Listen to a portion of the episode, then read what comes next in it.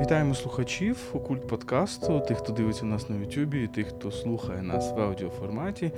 Сьогодні ми продовжуємо говорити на такі великі теми європейської культури, людської екзистенції. Сьогодні ми говоримо про дитинство. Що таке дитинство, яке його місце взагалі в історії культури, і поговоримо про дуже багато цікавих сюжетів. Да, ну і зрештою, можливо, в чому цікавість нашої сьогоднішньої розмови. Поговоримо з точки зору дитинства, що це таке з точки зору історії, з точки зору соціології навіть. І звісно, будемо таки робити акцент на філософії, на літературі, тобто на тих сферах, де ми більше мірою, скажімо так, є знавцями, є, маємо певні компетенції. Отже, що таке дитинство, так і коли взагалі виникає дитинство, взагалі виникає розуміння того, що дитинство це такий окремий специфічний період в житті людини. Е, Давай почнемо, можливо, з Філіпа Ар'єса, відомого французького історика, який свого часу, а саме в 1960 році, виходить з книжкою, яка зробила таку певну революцію в розумінні того, що таке дитинство. Так, це було, була його книжка е, Дитина та е, сімейне життя та Сулянсіо режим е, в В старому, в режимі, так, до, до революції. Так. до революції, тобто до 1789 року, і його тези відразу такі стали дуже популярні. Хоча, до речі, е, у Франції ця книга не була не помічена, так, от коли вона вийшла, і лише американський приклад, переклад англійською мовою якось приніс таку. От. І от Ар'єс був перший, хто сказав, що. Дитинство це не є якась така константа, так що насправді ем, ми звикли, у нас є певне розуміння, що таке дитинство, що таке дитина, що таке сімейні стосунки. Але якщо ми дивимося в е, такі довгі історичні періоди, зокрема в середньовіччя, так, зокрема там ну, далекі століття, ми розуміємо, що люди зовсім по-іншому могли сприймати дитинство. От одна з його тез була про те, що дитинство це предмет віднаходження, так, що був момент, коли в історії європейської культури, зокрема, коли взагалі дитинство як окремого стану людини. е, Ну, воно таким не визнавалося. Так що діти це були просто маленькі дорослі. От вони відтак не мали. Так би мовити, такого специфічного ставлення, такого, як ми сьогодні маємо, такого емоційного, так, ми, ми емоційно прив'язані до власних, до власних дітей. А от е, в- до 17-го, так він пише, до 17-го, там 18-го століття, фактично, е, так, діти це були е, фактично такі самі люди, як і дорослі. Не Ну, було до- розуміння специфіки. Так? Досить подивитися на живопис, так, старий живопис, е, там середньовічний живопис, де ми бачимо справді дітей зображено як просто маленьких дорослих. Так, і... Просто мали, да, маленьких, да? Мале, просто маленьких, так, маленьких за, за, за, за зростом, так. І, і Філіп Ар'єс на це звертає увагу. Він на, звертає увагу, наприклад, на те, що ну, дуже багато жахливих історій він розповідає, як, наприклад, дітей. Ну, якщо діти не бажані, то з ними могли робити все, що завгодно. Там при дворі навіть деяких могли задушувати просто так випадково. Так? Тобто дитина не була самоцінністю. І ось коли вона стає самоцінністю, це дуже цікаво. Вона ну для Ар'єса вона стає самоцінністю десь от 17-18 століття, тому що е, змінюється структура родини. Дітей уже діти. Е, Якщо в середньовіччі дітей, значить, е, що таке дитина? Дитина одразу входить в доросле життя, так? Дитина одразу її віддають там е, до майстра якогось, так, вона там Ну, не, не в один місяць, так, де, коли вона вже починає могти щось робити. Тобто немає розуміння, що це є специфічний стан, якби, і що він... Діти... діти- дуже довго воювали. Так. Пише Ар'єс, так? Тобто це десь до 17-18 століття дітей, ну тут ми говоримо про там, очевидно, не, не, не, не, не немовля, так? але відправляли воювати і не розуміли, що це є такий ну, стан людини, який потребує там захисту. Ну і дитина, яка йде, там, я не знаю, підліток, але там 8-10 років, яка йде просто, можливо, в інше місто, так, просто вчитися якогось ремесла. Ми аж до 18 століття, аж до іншого нашого героя Жан-Жака Руссо бачимо цю, в принципі, тенденцію, тому що він сам йшов просто, і він сам відчував оце, що означає бути дитиною. Ну і виживали, очевидно, ті, хто виживали. Ну і давай собі уявімо, так, уявімо середньовічний світ, тобто контрацепції не існує в принципі, тобто будь-які, скажімо, статеві стосунки вони е, могли закінчуватися і закінчувалися народженням дітей. Тобто діти також не були цінністю, тому що їх було дуже багато. Ну, це так звучить банально, але ми, ми ще пам'ятаємо, так, ще декілька поколінь до нас ситуація також була, да, в принципі, така подібна, що в родинах було дуже багато дітей, але в середньовіччі, скажімо, цього було ще більше. Так? Якби діти є. легко народжувалися, легко помирали, якби їх втрачали, і тому та Марія теж аргументує, що якби ніхто і не прив'язувався, не прагнув прив'язуватися, тому що абсолютно ну, не фактом було, що з цієї маленької дитини виросте дорослий. Діти були скоріше інструментом. Якщо просто ми говоримо про домогосподарство, вони без сумніву були інструментом, значить, е, роботи, так? Тобто діти були робочою силою, або діти були інструментом політики. Якщо ми говоримо про знать, якщо ми говоримо Про, про, про, про королів, так? про шлюби, так, то діти були диплом... головним дипломатичним інструментом. Так? Те, що сьогодні у нас міждержавні угоди, тоді ну, велику частину це були шлюбні угоди, це були шлюби. які дуже часто заключалися поміж ді... ну, насправді ще дітьми, да? там дуже маленькому віці, вже обіцянки були да? про те, що це буде укладений шлюб. Відповідно, так припинялися війни, так е, закінчувалися війни, так укладалися дипломатичні союзи. Тобто, оця складова політико-економічна, про яку говорить Ар'єс, вона в структурі родини відігравала набагато більшу роль, ніж е, складова емоційно, як би їх там ще назвати, емоційна, так? Тому що, ну, якщо сьогодні ми народжуємо дітей, то це ж навряд чи для того, щоб мати більше робочої сили е, у себе в господарстві. Тому сьогодні що- це вже далеко не Так, так. ми живемо в світі, де ну, для певних людей діти є певною ціллю життя, так? тобто сенсом життя. І, і це відбувається зміна для Ар'єс вважаю. Вона відбувається якраз в 17, особливо в 18 столітті, коли е, діти стають, от вони не в, не в суспільство віддаються, так? А, а вони залишаються в цій.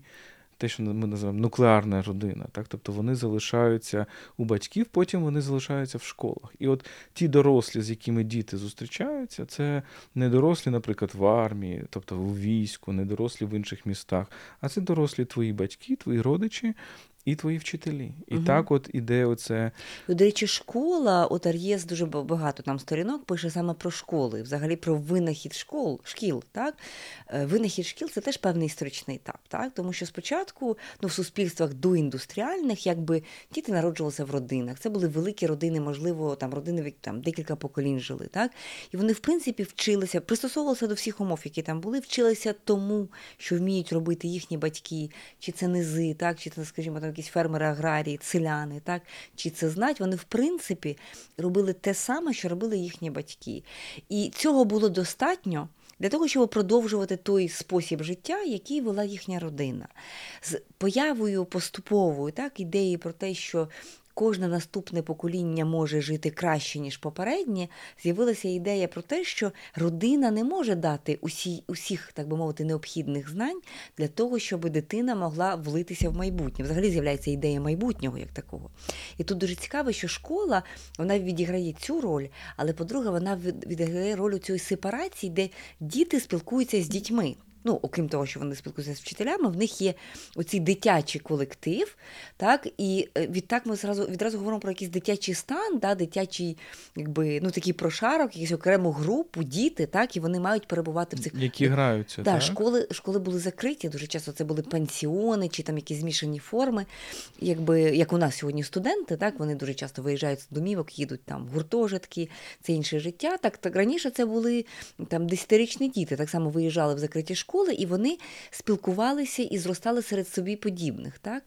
От, Але і... це вже яке? 18-19 Це, вісі... да, це кінець 17-го, як пише Ар'єс, та, 18 Але так? зверни увагу, згадаю цю знамениту картину Брейгеля, так, дитячі ігри, де ми бачимо цих дітей, які нібито граються, але знову ж таки, Брейгель нам показує майже дорослих. Тобто, це ну, багато хто тлумачить цю картину, як це певна алегорія дорослих ігор, тому що там є різні ігри, які ну таке враження, що це справді, е, що справді іронія над тим, та що це, що це скоріше не діти, які граються в ігри, а це іронія над дорослими, які граються. Тобто це певне підтвердження тези Ар'єса. І тут ще останнє я скажу, все-таки, щоб не забути, бо далі ми підемо на інші сюжети.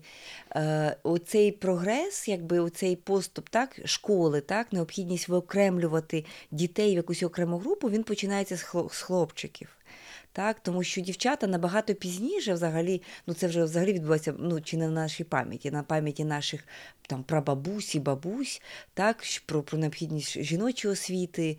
І це також пов'язано далі буде із з дітонародженнями, із там демографічними. Е, Значить, цими поворотами, тим іншими речами. Отже, для дівчат це, цей поступ він починається ще пізніше, насправді. Ну так, університетська освіта це взагалі. Це тобто взагалі ми говоримо про 20 століття як е, жінки в університеті, це вже якась, якась абсолютно новина.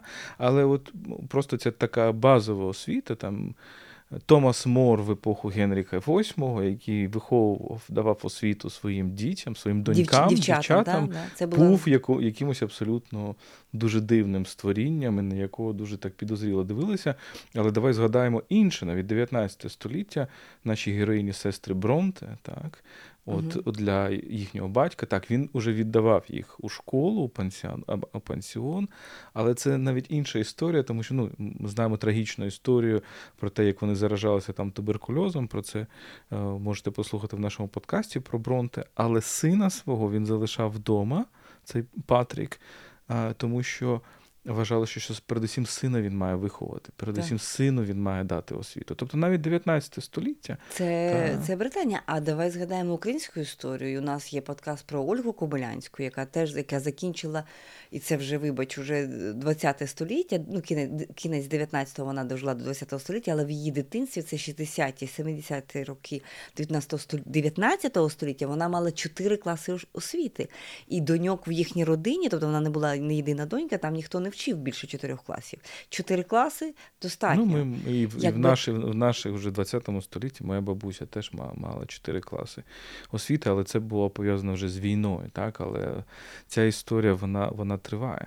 От О, підсумуємо, да, що ось у, у Ар'єса ми бачимо ну, вперше історик, е, так, історик е, ем, повсякдення. Да, він входить да, як в таку значить, лінію дослідників, які вивчають суспільство, і, власне, от ті повільні, повільні непомітні зміни, які відбуваються, він помічає речі, які ну, багато століть ніхто не звертав на це увагу. Що насправді дитинство і от наше ставлення до наших дітей, наше ставлення до виховання це історичний якби, конструкт насправді. Да? Тобто він стоїть на позиції конструктивізму, що дитинство це воно не завжди було таким, як і сьогодні. Так? Е, наша любов, там якась така емоційна прив'язаність до наших власних дітей або дітей до батьків, це теж є певна історична реальність, яка виникає в певний історичний момент. І тут, скажімо, е, давай скажімо чесно, що у Ар'єса є дуже багато послідовників, але водночас його дуже багато критикували також.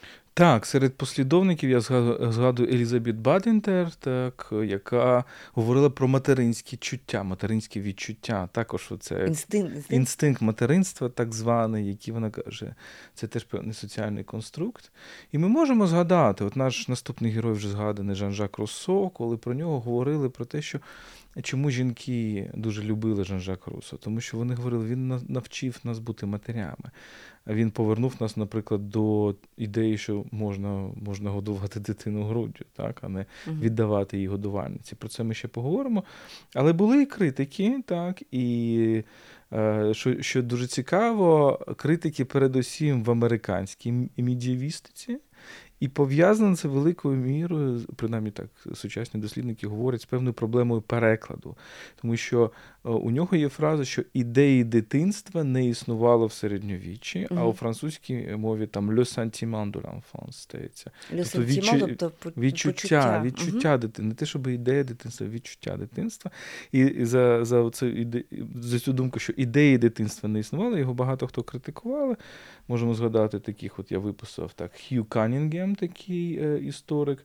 І дуже цікавий Джеймс Шульц. У нього є книжка е, ем, Знання про дитинство в німецькому середньовіччі. І що цікаво, там дуже цікава думка, що була ідея дитинства, без сумніву. Тобто не можна сказати, що в 17 лю- столітті раптом люди винайшли дитинство. Просто по-іншому сталося. Ставлення, так. І ставлення до цього, якщо от, е, наше ставлення це головне питання, а як ти виховаєш, зможеш виховати, навчити дитину, щоб вона стала дорослою, тобто те, як ти на неї впливаєш в самому дитинстві, впливає те, на те, яким вона стала в дорослому, в дорослому віці, то середньовіччя це обернена піраміда. Це питання про те, що все наперед визначено. Зрозуміло, ким вона стане в дорослому віці. Завдання дорослого побачити це. От побачити те, ким вона стане у дорослому віці, тому що це ідея органічності, зростання, от дитина як рослина, ідея там Божого задуму і так далі. Тобто, абсолютно, от якраз антиконструктивізм. Да? Тобто, Мгм. все закладено від початку, і ти інтуїтивно маєш зрозуміти. Мгм. Ну і на захист. Ар'єса, все-таки так, ти дуже оце влучно сказав про цю похибку перекладу. Дуже часто великі наукові дискусії точаться навколо нерозуміння от якихось дуже базових е, речей. Ар'єс дійсно ніде не говорив, що там що в середні віки діти народжувалися, брали зброю там і йшли воювати у, у, у численних війнах, та, які були постійно. Він говорив про те, що ставлення до дітей, якби їхнє розуміння, хто вони такі, воно було іншим, що воно було економічно там політичним, економічним для більшості, так, політичним для монархів, так, для, для знаті.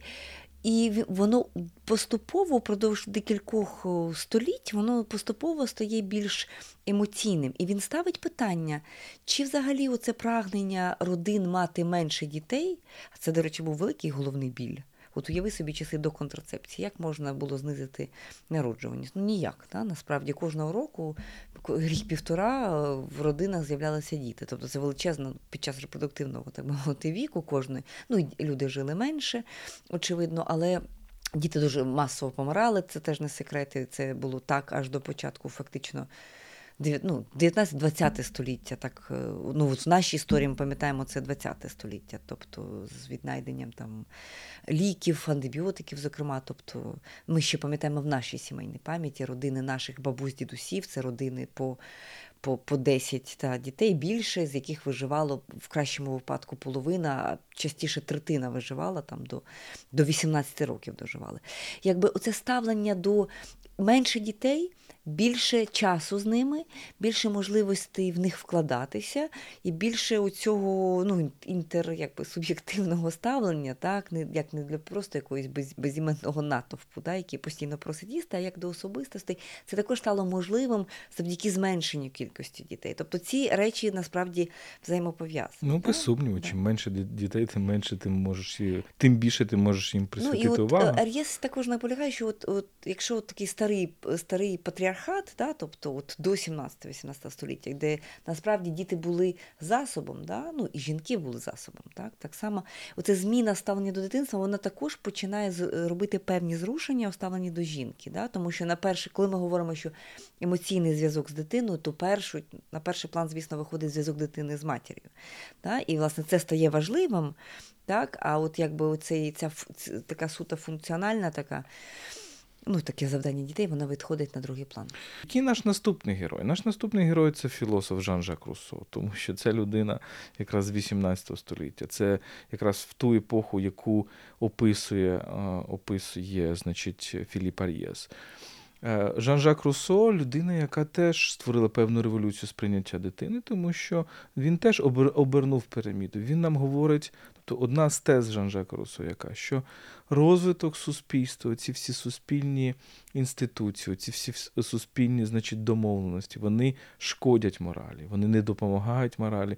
Тобто е, головна думка Руссо, що дитина не вдосконалюється внаслідок виховання, а що вона деградує. Тут цікаво, можна порівняти з Ар'єсом. Якщо для Ар'єса е, діти так, в середньовіччі це такі діти, це маленькі дорослі, то у Руссо можна сказати, що дорослі це такі зіпсовані діти. Насправді. Зіпсовані діти, і і не тільки йдеться не тільки про там розвиток особистості, йдеться про розвиток суспільства. Він говорить, що цивілізація, цивілізоване суспільство це ем, е, спотворене, це суспільство первісних людей, те, що він називає de la nature і так далі.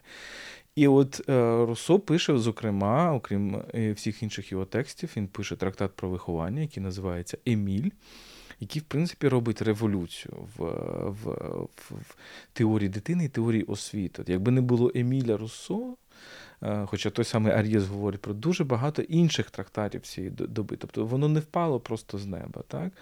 Але от Еміль дуже сильно на це вплинув. І є дуже цікавий історик Роберт Дарнтон, який в одній з своїх книг описує цих фанатів, русоїстів по всій Європі, які почали раптом вчити своїх дітей по русоїстській, російській Такі манері. Хіпі, да, можна їх назвати такими хіпі. Можна сказати, тобто, що, це була за ідея? Що Ідея природи. Е, максимально треба, значить, е, дитину цю максимально треба віддати. Тобто вона, вона має не, не в книжки занурюватися, не, не оцю суспільну мудрість, так, не читати там купу книжок, а вона має спілкуватися з природою.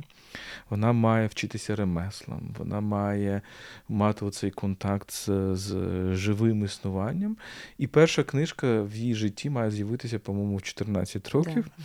І це книжка Робінзон Крузо. Тобто, знову ж таки, книжка, як вижити без книжок. Так? Да, взагалі без нічого. Е, От. І, ем, і е, ну, відомо, що сам Руссо мав п'ятеро дітей, він не хотів їх виховувати, віддав їх в пансіон. Да. Тобто, е, навіть Тут дуже його, багато іронії. навіть в його, навіть його часи, значить, всі над, над ним знущалися, казали, як же ж ти можеш писати трактат про виховання, а віддати своїх дітей в пансіон. Ну він чесно відповідав, що я хочу для дітей своїх блага, і тому я вважаю, що там їм буде краще, ніж, ніж, ніж зі мною. Тобто він, наприклад, не мав стабільного місця перебування, він не мав там його стосунки з його жінкою Терезою Левасер, Вони були такі з її матір'ю були непрості. Та, непрості, тому що там не було довгий час е, шлюбу. Ну, давай далі. ми не будемо да, судити і виправдовувати. Ну, про Росо у нас да, теж є да. окремий подкаст, але е, тут важливо це зрозуміти, так? Оцю революцію. Тобто, коли ми сьогодні ходимо там в якісь не- новітні модні школи, де нам говорять, ні, от ми навчаємо по-іншому, ми навчаємо, ми хочемо з дитини не те, щоб витягти, подивитися на її потенціал і розвивати її задатки, і розвивати її потенціал, а не накладати на, на, на неї так. щось чуже. Можемо говорити там про, про фінську школу, про Так, якісь так. скандинавські. Це все Жан-Жак Руссо. Тобто Да, не ну, було ну, б цього, цього, якби І не було Окрім того, у Руссо ж є оця ідея, як я вже сказала, от певної деградації, що людина з цього дитячого стану до її стану дорослого вона не набуває. Тобто, якщо ми беремо стару таку архаїчну модель, та, життя людини воно чітко поділено на різні етапи. Та, Є там дитинство, та, стан, коли ти нікому в принципі нічого не потрібен, та, ти нічого не можеш. Та. Потім, що відбувається поміж дитинством і дорослішанням. Да? Відбувається якийсь певний якісний стрибок, і він в багатьох там первісних суспільствах називався ініціація. Вона мала різні форми, так? вона е, могла бути там, ну, набувати абсолютно різних форм, але це такий був момент, коли підліток, та, сучасний, десь приблизно віку нашого сучасного підлітка, переходив зі стану дитини до стану дорослого. Він доводив свою, так би мовити, зрілість. І оця ідея, що дорослі вони сильніші, розумніші, витриваліші, вони мають більше шансів на вижити, тому їх треба слухати. Така стара ідея да, старого суспільства. Її якби от Руссо ставить якби під питання також, тому що він говорить про те, що дитина від початку вже да, вона є така унікальна, треба її розвивати, не потрібно, власне, вона, вона несе якусь глибшу мудрість, можливо, так? І, і цей погляд, от, от так часто зверхньо, так іронічно про це говоримо, русизм, начебто він зник. Так? е, Після смерті Росу абсолютно ні. Ми в ХХ столітті багато бачимо і в стилі виховання, і в літературі. Давай згадаємо а, Сент-Екзюпері. Та, і його маленького принца, та, оцей образ дитини, да, який протистоїть усьому дорослому світу, який несе з собою ту мудрість, взагалі оцей образ дитини-мудреця, да, ми ще будемо про Ніцше сьогодні говорити, очевидно, про це теж скажемо.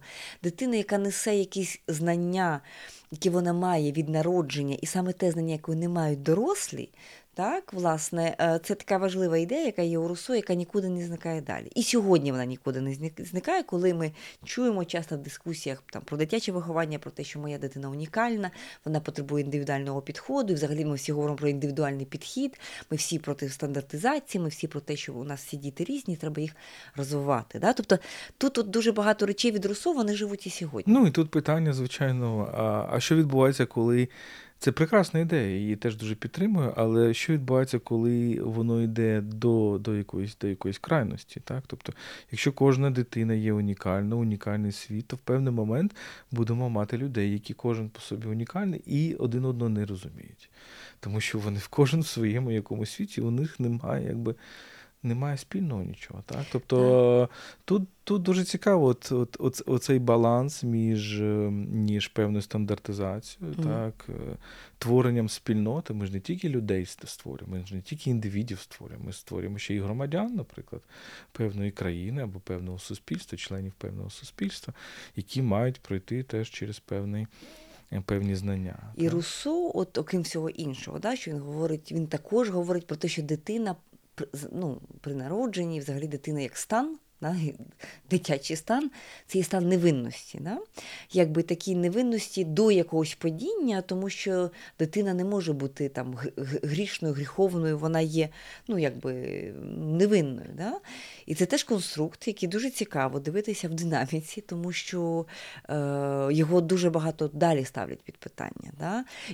В 19 столітті цей цілий концепт цієї жахливої дитини, enfant terrible, так, це такі, такі словосполучення, які застос- застосовувалися до, до поетів, до художників, до Артюра Рембо, до Латрамона, тобто до дітей, ну, до підлітків, да, тобто до людей дуже молодого віку, які при цьому уособлювали себе або прагнули, як дума- думали їх сучасники, якогось там абсолютного зла, або там порушення суспільних норм і тому подібних речей. А далі, вже на початку ХХ століття, в кінці 19-го, так, у нас буде Зігмунд Фройд, так, і психоаналіз, який буде взагалі переверне все да, з ніг на голову і скаже, що про те, що дитинство абсолютно не є невинним. Дитинство, те, що він пише про Едипів комплекс, та, про інцестуальні якби, мрії, так, там, такі речі, якби вони властиві дітям, якби, і діти не є невинними, да, навіть з точки зору да, от, так, сексуальності і тому подібних речей, вони не є невинними істотами. Так, і тут дуже цікаво насправді, що, е, що таке ін, іносан, що таке невинний у Руссо, наприклад. Innoc, innocent, він вживає це слово, це походить від латинського innocere, здається, а nocere це чинити, чинити шкоду. Тобто діти, там, оці первісні люди, вони не чинять іншим шкоду. І тут Фройд ми можемо там, можемо подивитися, а якщо в цих фантазіях, там Едипів комплекс і так далі, є фантазія вбивства батька, то є оце бажання чини, чинити шкоду. Ну, очевидно. Так, і я не знаю, чи ти погодишся, насправді ця вся ідея про невинних дітей, вона дуже утопічна, тому що діти можуть бути дуже агресивні, Дуже жорстокі. да. жорстокими, е, набагато більш жорстокими, ніж деякі дорослі. Так, вони можуть бути жорстокими щодо інших дітей, щодо речей, щодо своїх батьків, щодо тварин і так далі. І так далі. Ми всі прекрасно знаємо. Ну, у нас троє дітей, ми знаємо, та, о, і- і в яких стосунках вони інколи бувають, що від агресії до любові там може пройти буквально там кілька хвилин. І мені здається, це пов'язано з тим, що насправді от еволюційно наш мозок е, він заточений на агресію, в тому числі. Він заточений, звичайно, на любов, на емпатію, але він також заточений на уникнення небезпеки, на те, що називається fight or flight, та уникнення небезпеки, тобто втечу від небезпеки або боротьбу з цією небезпекою. Так? Тобто оці первісні, те, що нам говорить еволюційна біологія, що первісні наші форми нашого мозку, вони без сумніву можуть бути дуже агресивні. Ну і Тому- достатньо подивитися да, на, на, на стосунки дітей, на, на будь-яку групову психологію, чи це дитячий садочок, чи це школа. Сьогодні дуже багато говорять про там цькування, про булінг, такі речі. Вони були завжди. Взагалі, це колектив, колектив маленьких людей, колектив дітей. е, Це теж окремий світ, і там все не так е, насправді райдужно. Там дійсно є певні закони, і там вистачає. І агресії, і жорстокості, так, і там і дружби, і ненависті, і боротьби за своє місце, так, і, і прагнення зни, ну, знищити або там завоювати своє місце за рахунок когось іншого. Там, там насправді такий світ в мініатюрі, там все насправді це є.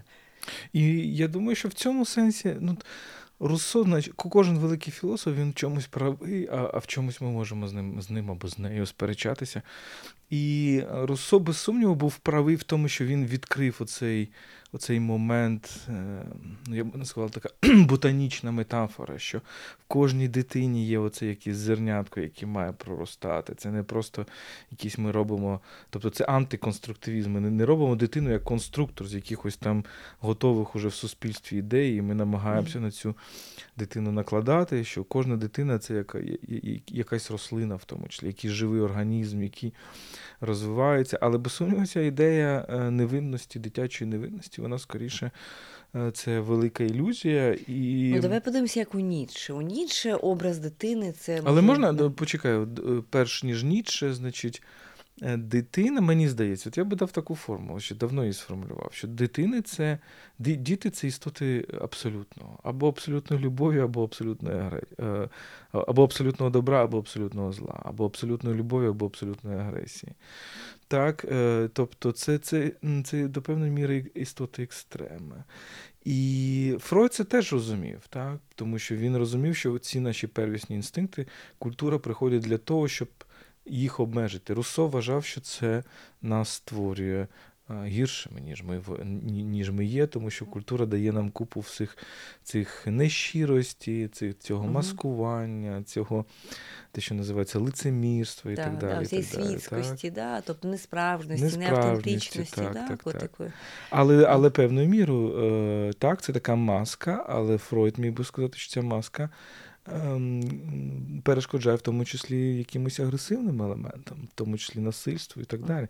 Оця його книжка Unbehagen an der Kultur, тобто незадоволеність культурою, так, або вона ж про це насправді, mm так? Ну і а потім всі ці дослідження там, після Фройда, вже вже біологічні дослідження, да, які говорять про те, наскільки багато маленька дитина, наскільки насправді маленька дитина, от та, яка народжується, вона ще не є людиною.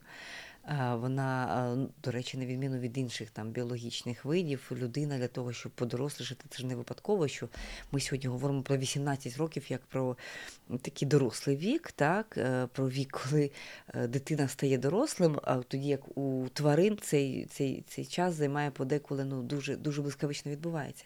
Якби діти народжується насправді тварин. Тобто людина, як це не дивно, да, вона народжується твариною. Да? Вона народжується там такою, що ще не вміє, нічого не розуміє. Ну, але недосконалою твариною. Недосконалою, да, яка, і це яка якраз... потім з часом стає. І тому, так, от, власне, це це до того цього образу невинності. Да? Насправді, як ми можемо говорити про ну, ми можемо говорити про невинність дитини тією мірою, якою ми говоримо про невинність тварини. Да? Там там собаки чи якоїсь хижої тварини, так вони є не ну, вони є дійсно невинними, але з іншого боку, вони можуть бути при цьому максимально жорстокими, тому що ними керують, е, так би мовити, ну, інстинкти да, там, за виживання, там, за домінацію, там, за, ну, за виживання.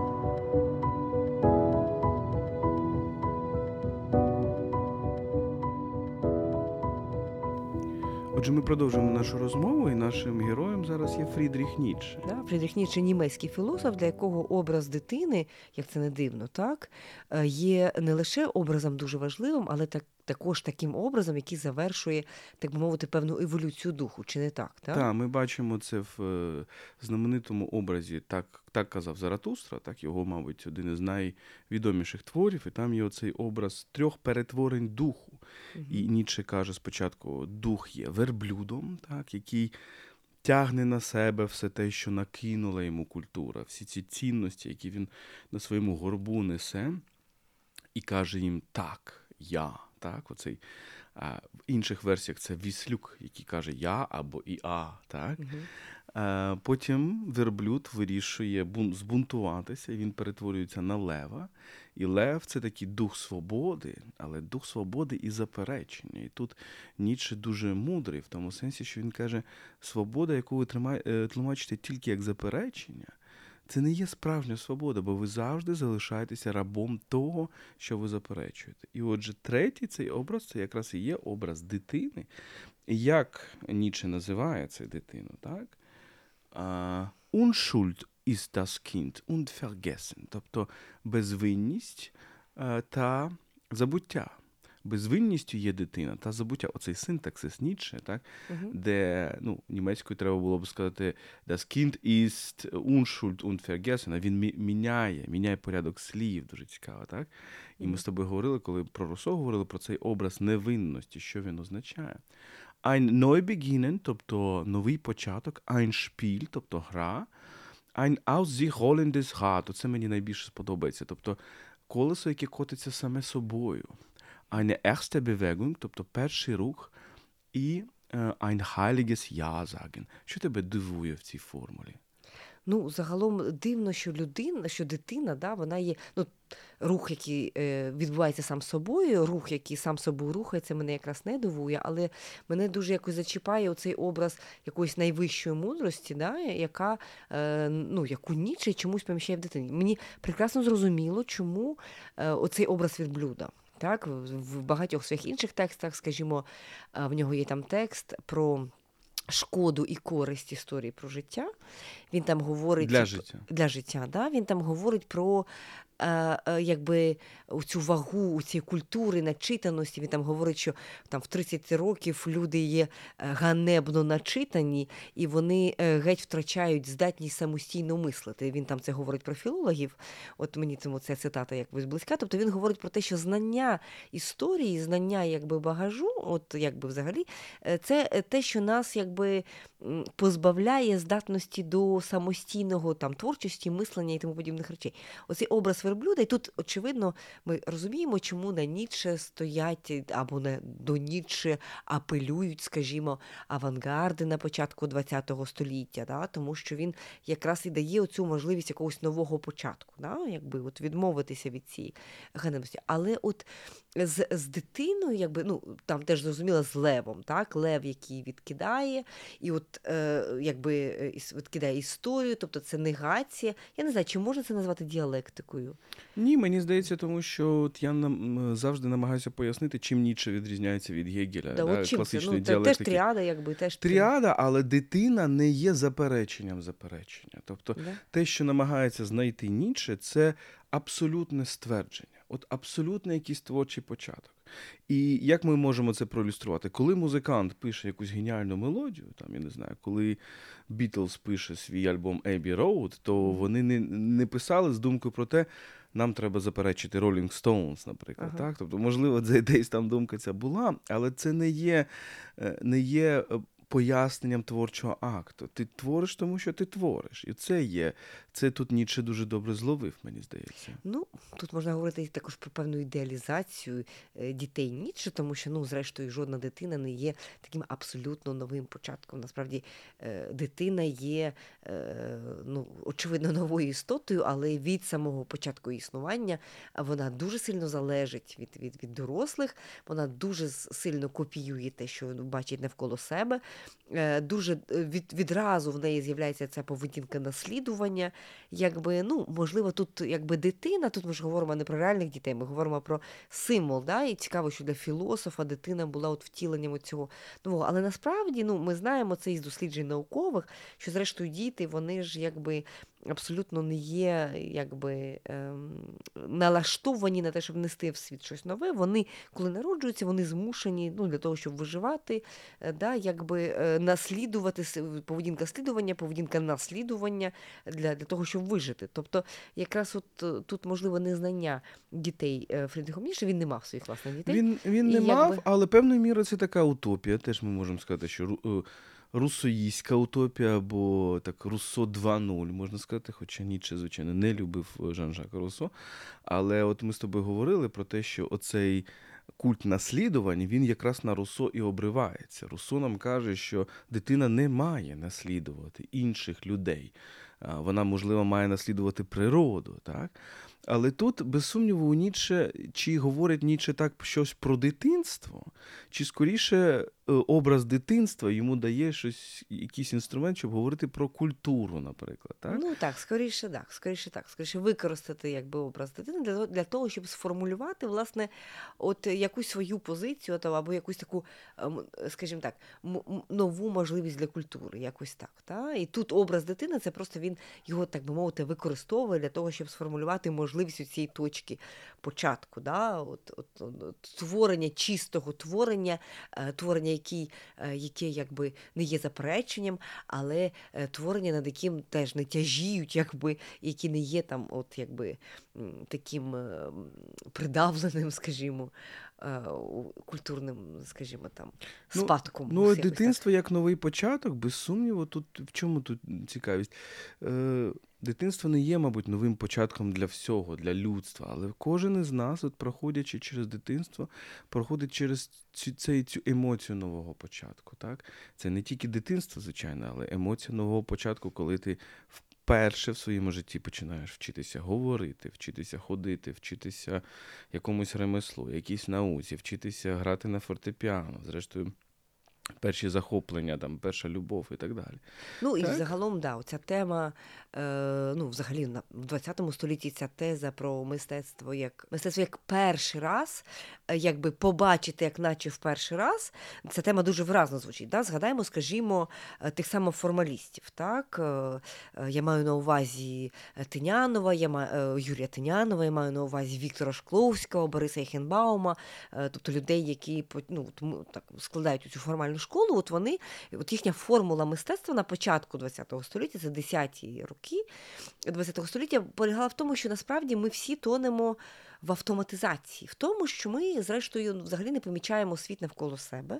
Тобто у нас все з'їдає наша звичка, якби е, призвичаюватися до усього. Ми більшість нашого життя проводимо у такому ну, свідомому стані, але в тому, що нас нічого не дивує, нічого нас не змушує зупинитися. І функція мистецтва, і мистецтво насправді починається там, де ми починаємо бачити як в перший раз, тобто як дитина. Да? От дитина перший раз бачить, я не знаю, квітку, да? чи там равлика, чи е, промінь сонця. Да? І оцей перший погляд, так, це от, він стає дуже швидко метафорою для всіх цих людей. От, власне, мистецтво як такого. Тому Ну, що так. мистецтво це те, що дивує, це що змушує нас дивуватися. Мистецтво як не втома, як антивтома, певною мірою сучасне мистецтво, мабуть, трошки інше. Так, ми не бачимо цього. Е, Це скоріше великою мірою сучасне мистецтво, те, що я бачу навколо, це митці показують себе як таких втомлених, навчених досвідом Да, що і мудрістю культури. Да, так? заперечення категорії досвіду. Що таке автоматизація? Це по суті, коли наш досвід з досвідом ми починаємо максимально ефективно використовувати власну увагу, я не знаю, власне тіло, не задумуватися над тим, скажімо, як ми робимо кожен крок. Коли ми йдемо, скажімо, вулицею, ми не думаємо про те, як нам пересувати ноги. Коли ми заходимо в наші будівлі, ми навіть не думаємо про те, як нам е, відкрити двері, тому що наші руки пам'ятають, як взяти ключ, як відкрити там в ліфті і тому подібні речі. Ми безліч рухів з з досвідом, так людина починає робити автоматично. Коли ми читаємо. Так само ми або там дивимося відео. У нас теж є певний вже досвід накопичений, і ми не стільки бачимо, скільки впізнаємо. Оце категорія впізнавання, да, вона теж от, е, виразно звучить в формалізмі. Впізнавання як таке автоматичне сприйняття. Да, половину фраз ми не чуємо. Коли з нами говорять люди, ми половину насправді речень не чуємо. Ми там по першим, по, по початку речення ми вже розуміємо, зрозуміли, що нам хочуть сказати. Так? Ну, в цьому сенсі, без сумніву, Ніцше певною міри така ідеалізована дитина в своїй філософії, тому що він справді зробив величезну роботу для деавтоматизації мислення, тому що він фактично спробував переосмислити, переписати всю історію культури. Тобто до кожного автора, до кожного якогось епізоду, немов нове бачення, так? Да, і оцей образ дитини, так, е, він тут є, власне, ну, скоріше, символом, я не знаю, як ти це назвеш, символом от такого нового, свіжого е, погляду, е, там, переживання, відчуття світу, як начебто це відбувається з нами вперше. Так? Тому тут, ну, знову ж таки, наголосимо, це не стільки там про реальну дитину, так?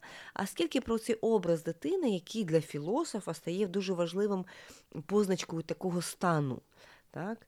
От якби от цієї ну, справжності, е, свіжості, автентичності, критичності також, да? якось по, е, життя наповну насправді, життя е, не, авто, не автоматизоване, а життя наповну.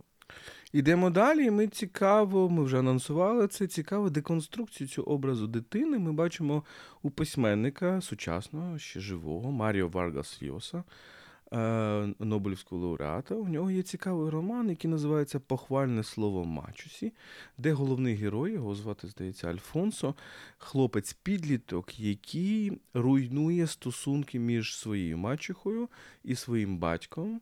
е, Через певну еротизацію, через те, що він фактично зваблює е, цю свою мачуху, і він не хоче зла, так, але він чинить зло. І певною мірою, мені здається, цей образ він дуже нічанський, тому що це образ дуже творчого такого юнака, так, образ людини, яка перебуває по той бік добра і зла. Пам'ятаємо, це ще інший образ Ніцше.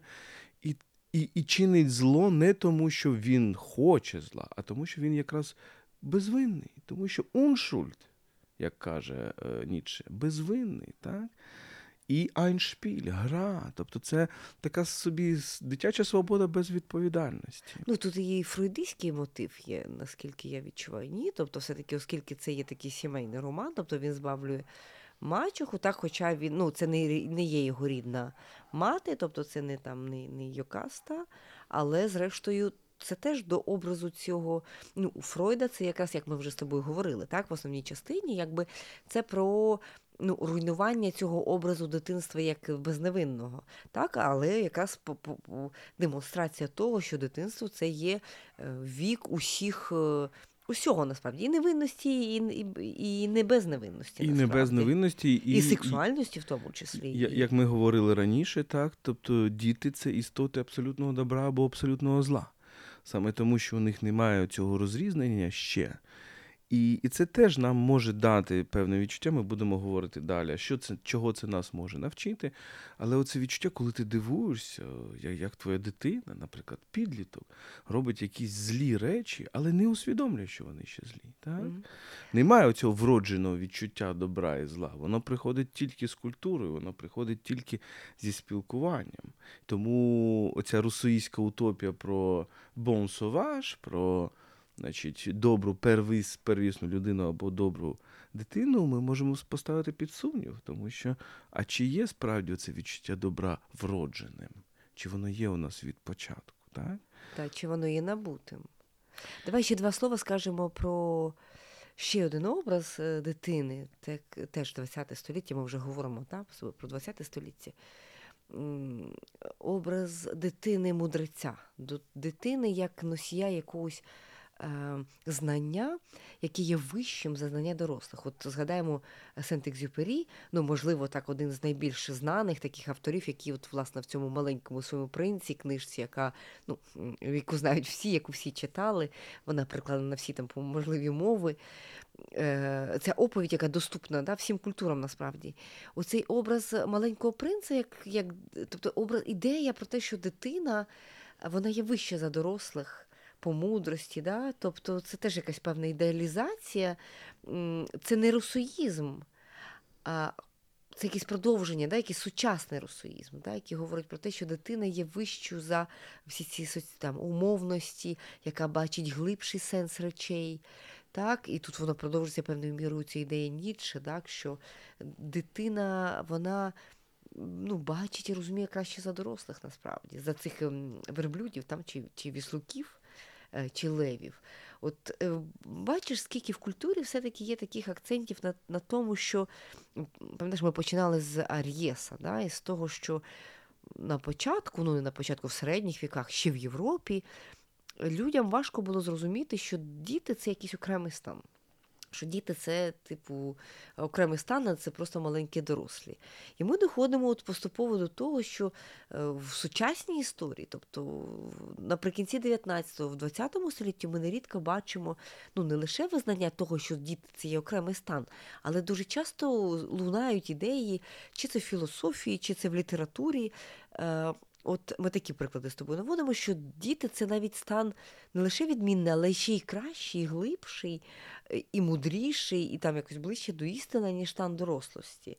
Оце дуже цікаво, мені здається. Ну і цікаве поєднання дитини і мудреця, і оцей, оцей тандем, наприклад, ем, молодої, так, юної дитини і якогось старшого там, чоловіка чи, чи жінки. Цей образ, наприклад, у Еріка Еммануеля Шмідта виринає кілька разів. Так. Ми бачимо його у Ромена Гарі, наприклад, у житті попереду. Так, то це оці, оці спілкування, дуже тісні стосунки між маленькою дитиною і старшою старою жінкою. Оскар, е, Оскар і Рожева Оскара пані. рожева, рожева пані, Пані, так, так, у Шмідта теж Шмідта, бачимо цей момент. Так? Тобто Ага. оцей контакт, фактично, це обхід світу дорослих. Так? Тобто Мгм. це, це оце спілкування, умовно кажучи, бабці і внучки, да? або дідуся і, і онука. Так. Ну, на, на- навіть в масовій культурі, от наші діти з, з тобою дуже люблять фі, мультфільм Ваяна. Так, та там це теж е, дуже ключовий насправді епізод. Тобто є батьки, які заклопотані своїми справами, і є бабуся, яка вже відійшла від справ, і через це вона бачить якусь мудрість, і вона передає цю мудрість Мгм. е, онуці. Так. Ну і зверни увагу, якщо ми беремо за точку відліка якусь відліку, якусь там традиційне уявлення про дитину, як про істоту, якби е, неповноправну, так, якби істоту, яка має вирости, пройти певні етапи там ініціації для того, щоб стати дорослою, так, от якби. Ну, традиційне там патріархальне якесь да, старе суспільство, воно будується на тому, що діти вони якби мають е, підніматися якомога швидше, да, якби до цього стану, е, якби для того, щоб досягти мудрості. То тут, от, бачу, в сучасній культурі, і мені здається, що цього немало і в нашій сучасності. От, власне, ідеї про те, що а може діти е, під час життя в суспільстві вони не стільки якби набувають, скільки втрачають. Якби, і, можливо, е, оцей образ дитини е, як уже довершеної істоти, в чомусь мудрішої. От е, він, ну, по-перше, є надзвичайно популярним, а по-друге, можливо, він має якісь підстави, якісь Ну, підґрунтя. для має, так, без сумніву. Тому що діти, тому що люди в дорослому житті справді перетворюються або на верблюдів, або на левів. Мгм. Так, або на тих, хто тягне на собі великий вантаж відповідальності, або, а, або значить, хто тих, хто заперечує. заперечує бунтарів. Але є і інший образ, інша дискусія з Ніцше, буквально двома словами. Е, Це роман Мішеля Турні, один із моїх улюблених романів Вільшаний король, Ага. де фактично я його намагаюся тлумачити як зворотній шлях. Від дитини до верблюда. Так? Тобто ми бачимо героя, які, які є дитиною, е, такою вільною, але безвідповідальною. Потім певною мірою вона проходить такі ініціацію через заперечення, і зрештою все завершується тим, що е, він намагається врятувати єврейську дитину від нацистів. Так? Хоча він співпрацює з цими нацистами, і оцей образ ейфорії, оце він відчуває як найбільше щастя. Тобто, виходить, що найбільше щастя це якраз стати тим, хто несе, так, несе на собі якусь відповідальність. Мгм. Тобто, це образ огра, без сумніву, цей міфічний образ огра, який страшного чудовиська, який краде дітей, який турніє перетворює на образ оцієї певної міри такі антинічанські, що насправді можливо мета полягає не в тому, щоб стати дитиною, а в тому, щоб, щоб взяти на себе якусь ношу і її нести. Ну тут так, тут я би так сказала, скоріше така традиційна так, е, модель про те, що дитина да, спочатку безтурботна і така, на якій не лежить жодна відповідальність, так, вона доросліша і проходить певні стадії так, ініціації, і тоді має можливість взяти на себе певну відповідальність, якби і нести свою ношу. Оце якраз я би тут сказала, що це якби традиційна така модель скоріше, так, еволюції. Так, так. І ну що, будемо рухатися далі. В мене є до тебе питання, тому що я думаю, я знаю, що ти дуже любиш цього автора, і навіть ти написала про нього книжку, яка вийшла е, в французькою мовою в Швейцарії. І це книжка про частково про Даніла Хармса, так? Е, людину, яка один із найцікавіших авангардистів ХХ століття, російський авангард, але водночас дитячий нібито письменник. Так? Е, Чому дитяча література в радянські, в сталіністські часи, так, не тільки в Росії, але й у нас великою мірою, так? чому письменники зверталися до дитячої літератури?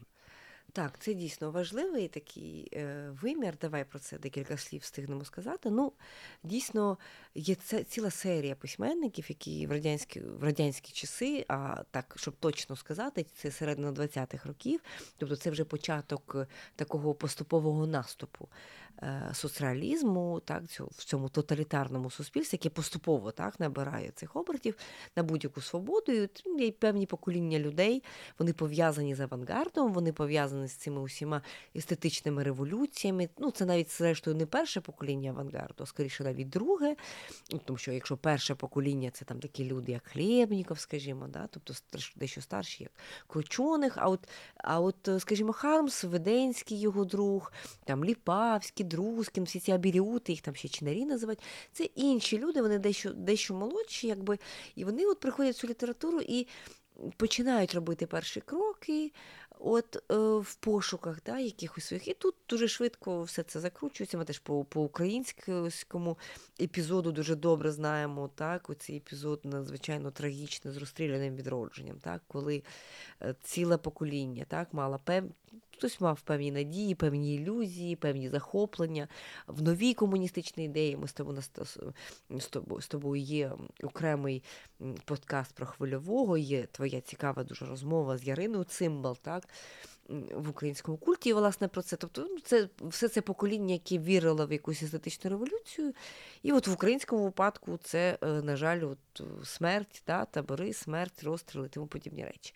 А от Харамс е, це дещо інше. Там, там теж історія, якби його теж висилають в заслання в Курськ, але всього-навсього на 6 місяців, і він має можливість повернутися, але є, є повна заборона для того, щоб писати і публікуватися. Публікуватися, заборона публікуватися. І отут дитяча література для людей, для оцих парадоксалістів, для людей авангардистів, та, які грають сенсом, вона стає таким певним, е, якби єдино можливим місцем для самовираження. Так? І саме тут такі речі можна публікувати, так? такі речі приймаються в друк, але якби вони ну, не мають такого статусу, який має, скажімо, доросла література. Ось е, тому, якби е, тут, тут можемо розглядати дитячу літературу в радянські часи як певне відносно безпечне місце для того, ну, щоб продовжували існувати серйозні автори. Це не врятувало Хармса. Це не врятувало, тому що, по-перше, він, е, він по-перше, продовжував писати дорослі речі, які не публікувалися, але потім. Ем, якби ну, історія з його трагічною смертю, тому що це початок Другої світової війни, його якби е, переміщають ну, з наближенням німців до тодішнього Ленінграда, його переміщають в психіатричну лікарню як людину неблагонадійну, тобто фактично ну, це арешт. Ну а далі е, за офіційною версією, так, яка дуже багато років існувала, про те, що він помер з голоду. В цій психіатричній лікарні. От, але останніми роками дедалі більше чутно про те, що, скоріш, навіть підтвердження наводять на того факту, що він не помер з голоду, його розстріляли. Ну, так чи інакше. Да? Тобто Але де- я би хотів звернути увагу, все ж таки, тобто цей шлях до дитячої літератури для таких людей, як Хармс чи Нарі, він теж був певною мірою. Тобто, з одного боку, це спосіб все ж таки існувати як письменнику, а з іншого боку, це теж спосіб такої, такого обходу таких. ем, е, Сенсів, сенсів дорослих, да, дорослих сенсів.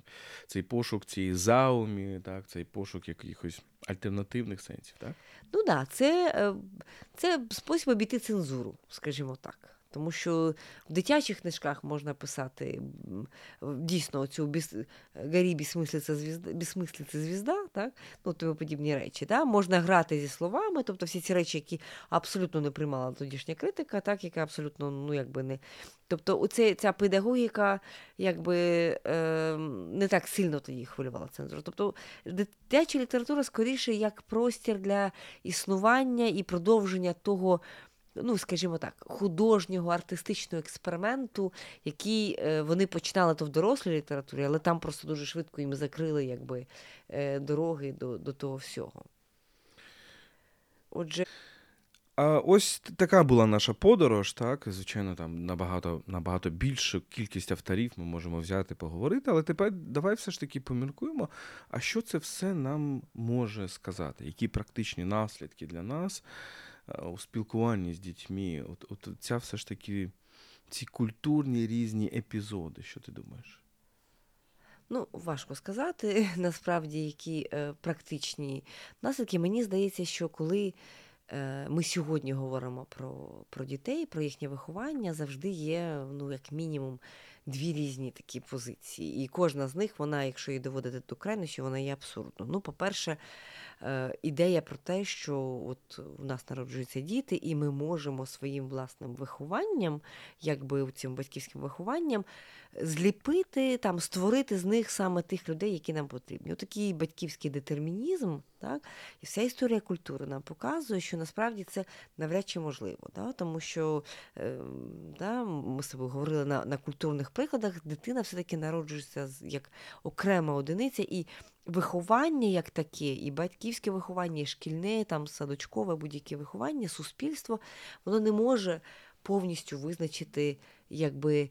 Те, ким вона е, є. Але вона іншим... завжди хоче стати левом. Давай не забувати. Да. Тобто іде завжди певною мірою, можливо, турнії правий.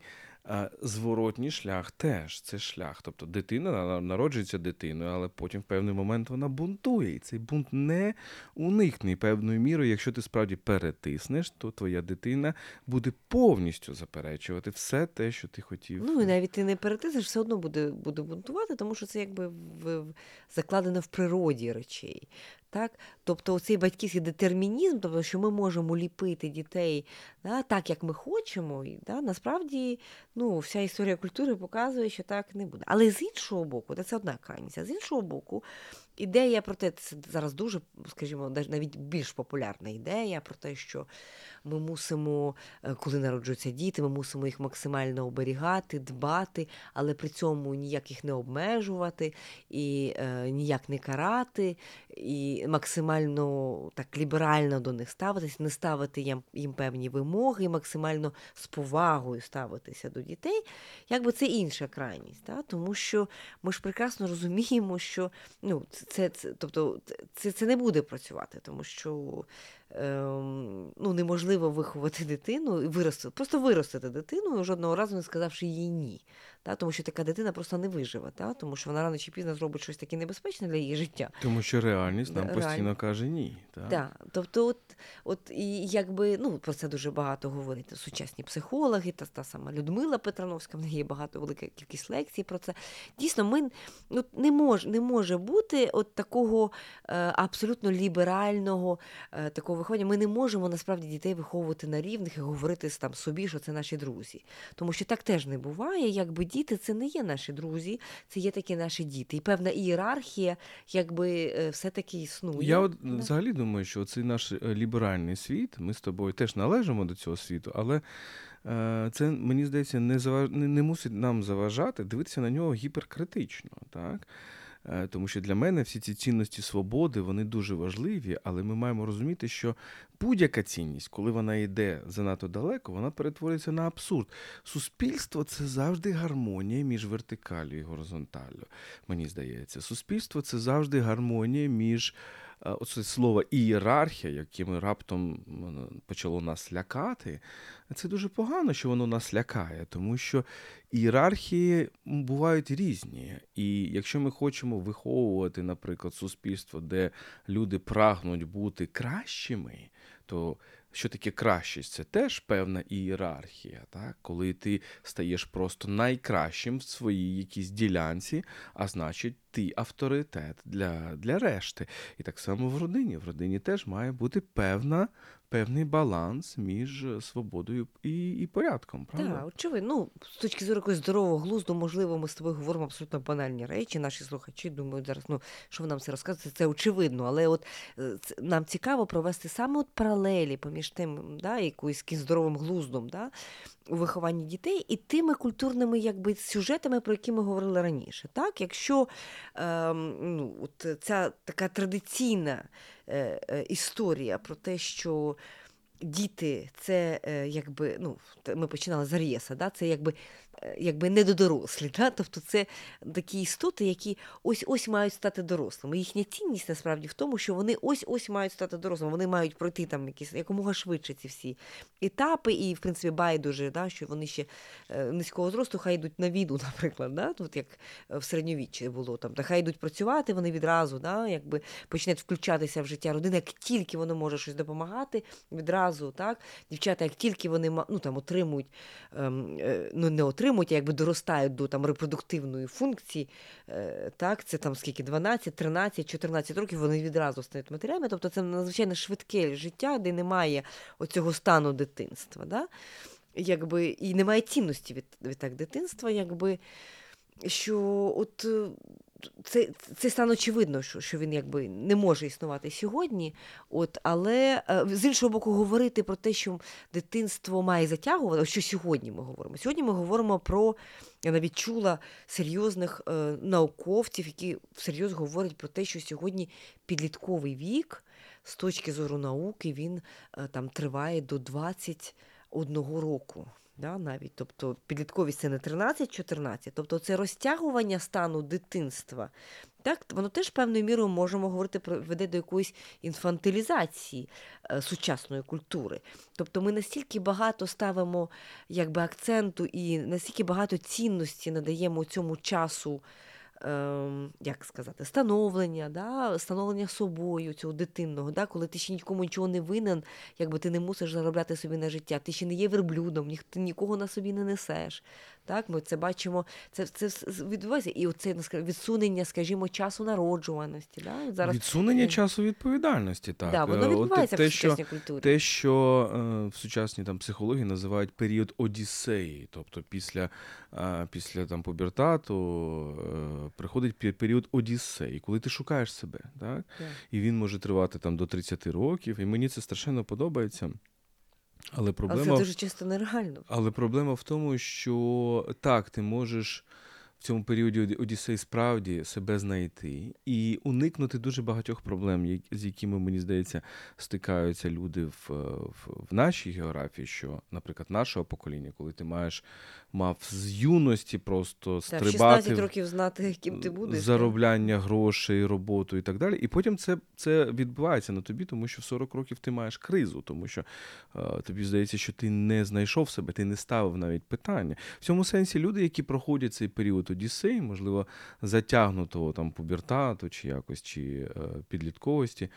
Вони, можливо, мають ту перевагу, що вони в свої 30 чи 28 стають набагато більше цілісними. І в цьому сенсі набагато більше мають, можливо, можливостей бути, бути щасливими в майбутньому. Тобто в цьому немає великої проблеми. Але проблема також все ж таки може бути, що це люди, які цілісні, але які, але які безвідповідальні. Так? Ну, які, і які є не ще пов'язані- економічної, економічної ціни е, такої можливості. Так? Якщо ми подивимося, скажімо, на західноєвропейські суспільства, які, ну, по суті, можуть, скажімо так, можуть собі дозволити утримання, так? Е, Батьки можуть, родини можуть собі дозволити утримання дітей та, на цих sabbatical, сабатичні роки, скажімо, після школи не вступати, а їхати подорожувати або там підробляти. Тобто, от і скажімо, ну давай повернемося до реалій українських. Та? Ну, у нас ну, переважна більшість українських сімей, скажімо так, ну не можуть собі дозволити батьки утримувати дітей, які будуть перебувати ем, там в пошуках себе. Тобто, це все-таки є певна, ну, ми нашому суспільстві зрозуміло, що це є певна розкіш. Так, можливо, це і правильна модель, але також вона працює в також в суспільстві, де очікувана тривалість життя є довшою. Так. Тобто ця дитина, ну тобто молода людина, вона довго буде шукати себе, вона знайде себе, але потім вона вступить в активне життя, буде так мовити платити податки впродовж 40 тривалого років часу. народять дітей, Да, так, і, буде... І на пенсію ж вона виходить не як там, ну скажімо, у нас ще донедавна це було 55 для жінок. Ну зараз, по-моєму, помінялося якби пізніше. Тобто, ну зі зміною загальної тривалості життя. е, Закономірно очікувати, що і дитинство, і становлення да, особистості воно буде тривати довше. Але он до нас це теж приходить. Ми бачимо серед молодих людей, оце, це там називають покоління зумерів і так далі. Та? Люди, які от е, вважають, що їм на- найважливіша свобода, тобто залишатися в такому нічанському стані, стані такого колесо, яке котиться саме собою, так максимально відтягувати оцей верблюжий, верблюжий, верблюжий вік. Тобто, коли ти стаєш все ж таки істотою, яка тягне на собі там, я не знаю, дітей, родину і так далі. І так далі. І ми це бачимо в новому поколінні. Мені здається, те, що відрізняє зараз там 40-літніх від е, 25-літніх або від 20-літніх. Слухай, і все-таки, так, тут це важливо, але ж важливо ще також зрозуміти, що скільки би ми не відтягували момент е, ну, становлення дорослим, ну от згадаємо, в традиційних суспільствах оцю, е, ця межа поміж дитинством і зрілістю, вона дуже чітка. Да? Це є, скажімо, ініціація. Якої би форми вона там не набувала. Та? Це як ініціація завжди це щось таке небезпечне. Та? Ну, скажімо, для хлопців це піти на полювання, там, скажімо, там, не знаю, вбити там когось. Ну, тобто на, на рівні бути на рівні з дорослими чоловіками. Тобто є межа, є, є кордон, після Да. якого ти, Ти вже не бути дитина. дитиною. Так. Так? І ми можемо безмежно довго відсувати якби, цю е, ініціацію, розмивати так, її в сучасному світі, але вона має відбутися. Інакше, коли ми не, не розуміємо, де ця, це колесо, яке котиться само собою, стає отим Верблюдом, який котиться сам да, собою. він має ж, воно ж має десь бути. І якщо і у нас в нашому суспільстві сучасному проблема, та і в принципі ну, багато психологів про це говорять, що, що проблема полягає в тому, що у нас цих ритуалів переходження з одного переходу з одного стану в інший їх не стало.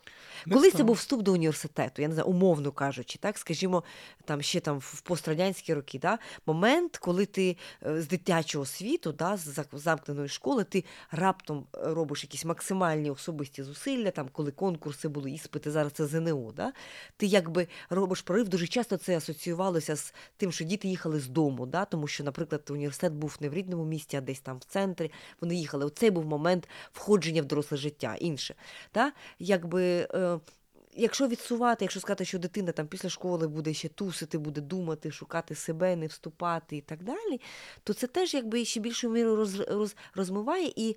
Воно теж породжує певні і психологічні проблеми, тому що людина, ну, дитина має десь пройти оцей етап та, переродження в іншу якість і е, перейти на інший тип договору зі світом, з до- навіть зі своїми власними батьками. Да? Вона ж відчуває, що в якомусь етапі вона перестає бути дитиною. Тобто, а вона має стати на рівні. І, і має бути якийсь, ну, якби ритуал, якийсь процес, який з цим асоційований. Це дуже цікаво. Тобто ініціація у нас це вже не подія, це якийсь процес, і, і процес, який може тривати нескінченно довго. Так, ти говориш про університет, ми можемо говорити про сексуальну ініціацію, так, яка в традиційних суспільствах без сумніву відіграє роль, яка в наш Він е, армія. с- Ну, армія, ну скажімо, в якомусь суспільстві. наш сексуальний е, ліберальний вік, вона вже абсолютно не.